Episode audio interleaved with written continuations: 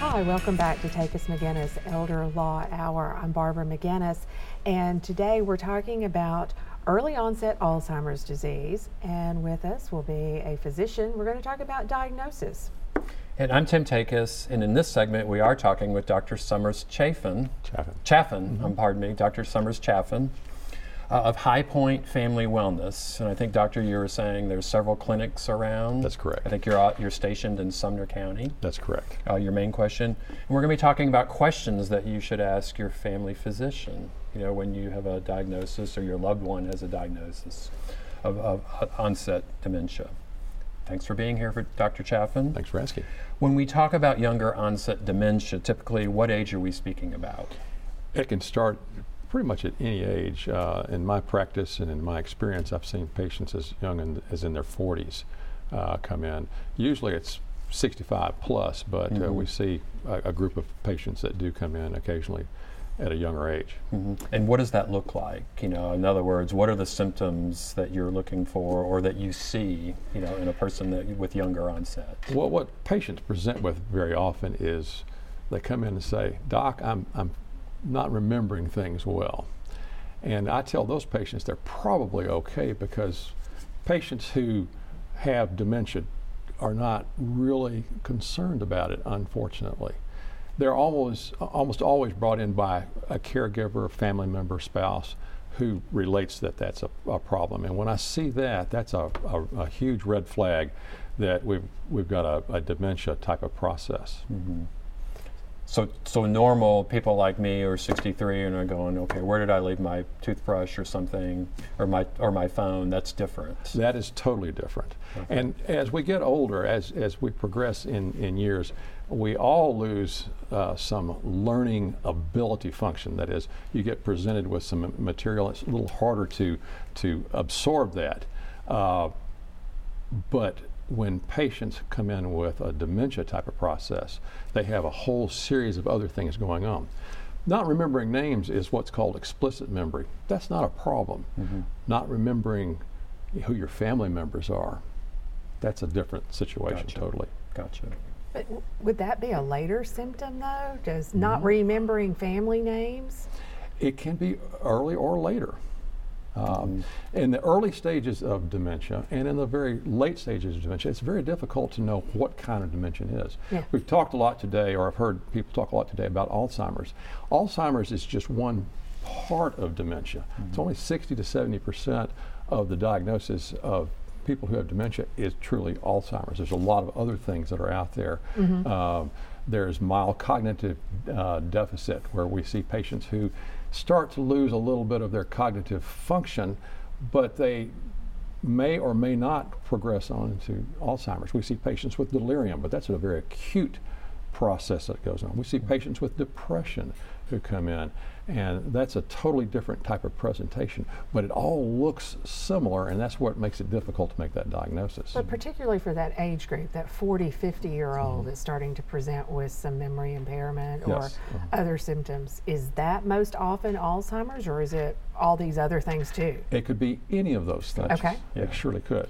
So maybe, so maybe we shouldn't really so much talk about Alzheimer's, but maybe you know what the person's capabilities or incapacities are, and right. You know, because what, what, patients are, or what families are looking for, what patients yes. are looking for, is something that is there something that can be done to cure this or correct this yeah. or make this better. Yeah. And if if you have something that w- what people would call a reversible cause for mm-hmm. dementia, that's what that's that's the sort of the, the the goal that we're all looking for. Unfortunately, that's not very common, mm-hmm. but that's the thing that we have to, to think of, especially in somebody who's young, because anybody under age 60 who presents with dementia, they've got something that is, you know, potentially uh, more than just a dementia type of process. There's there may be something underlying that that's causing those symptoms. Mm-hmm. So you're trying to rule those out first, right? Exactly. Things like you know, blood in the brain, brain tumor uh, thyroid disorders, depression, uh, there's a process where you get pressure uh, increases in the brain called normal pressure hydrocephalus.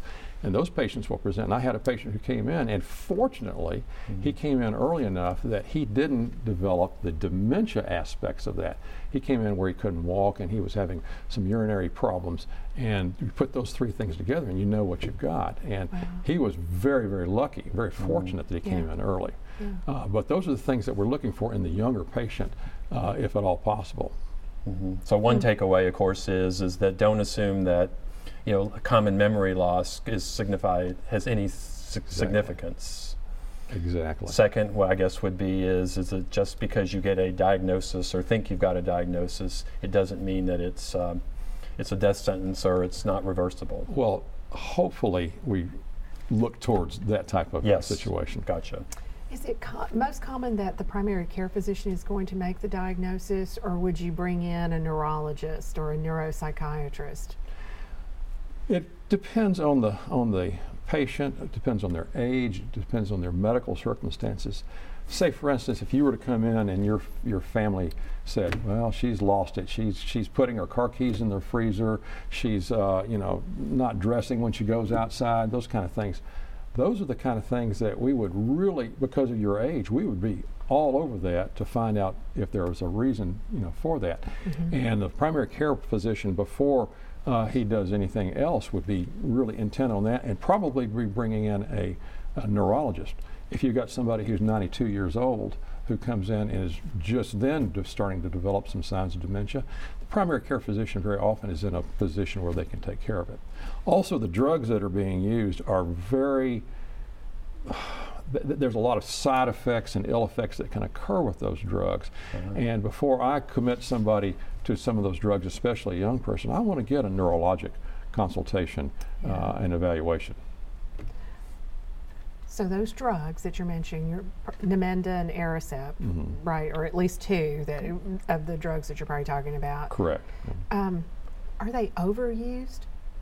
I think so. Yeah. I think so. I think a lot of patients are getting these medications uh, that have a lot of, like I said, a lot of side effects, right. uh, dry mouth, diarrhea, gastrointestinal uh, disorders. Uh, uh, sometimes uh, patients are falling with these things. Yeah. You know, falling is one of the top 10 reasons that a patient over age 65 dies. Yeah. And the biggest, one of the biggest concerns about somebody falling is Alzheimer's or dementia, and also medication. So it's a, it's a, it's, it's a perfect storm in that kind of situation. So, wow. Dr. Chaffin, what kind of, all right, so uh, someone comes to you, uh, uh, uh, the patient or the patient and the, let's say the patient's caregiver. You know, we we talked earlier about uh, what questions your family members should ask. What questions should they be asking you? Well, what you would like to see them ask? Well, I'd like not so much ask, but to give me the history of what's going on okay. with the patient, because I have a few minutes to see a patient. Yeah. They have days, weeks, months, right. years of seeing what's going on with the patient. Yeah.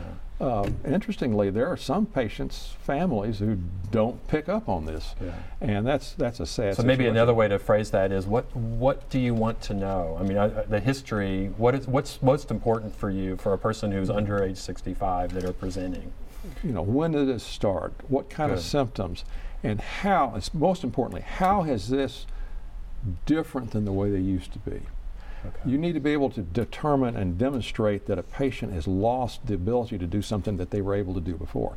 If they haven't, mm-hmm. then you really can't make that diagnosis. Yeah. But if you see somebody who used to be, for instance, a CEO of a, of a company, a physician, a lawyer, a, a police officer, or whatever, mm-hmm. who used to be in charge, mm-hmm. who used to be really after you know what they were supposed to be doing and if they come in and they're not able to do the things that they were able to do before yeah. that's the kind of information that i want to know about yeah. so like when kenna was talking about um, one of the early things that she noticed about bill was he could no longer he knew didn't know the steps to paint a wall exactly. Could, not hang a shelf that exactly. and some of the and then started having deficits at work that he'd done for 30 years so it was very much part of his that's not normal that that's was not, not normal. normal whereas if I can't remember your name 10 minutes from now. Yeah, That's- neither that- one of us are going to worry yeah. about that, right? Yeah, okay.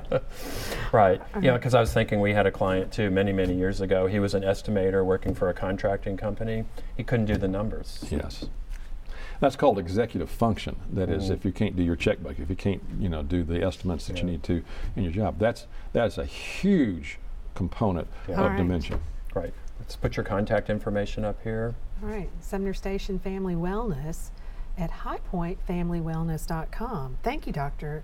Dr. Chaffin. Summers Chaffin, Thank thanks you. for being here. Thank you for asking me. It's You're time for another break, and when we come back, we're going to talk about some of the other challenges of uh, living with early onset Alzheimer's disease, and we'll be talking with some of our community resources. Stay tuned.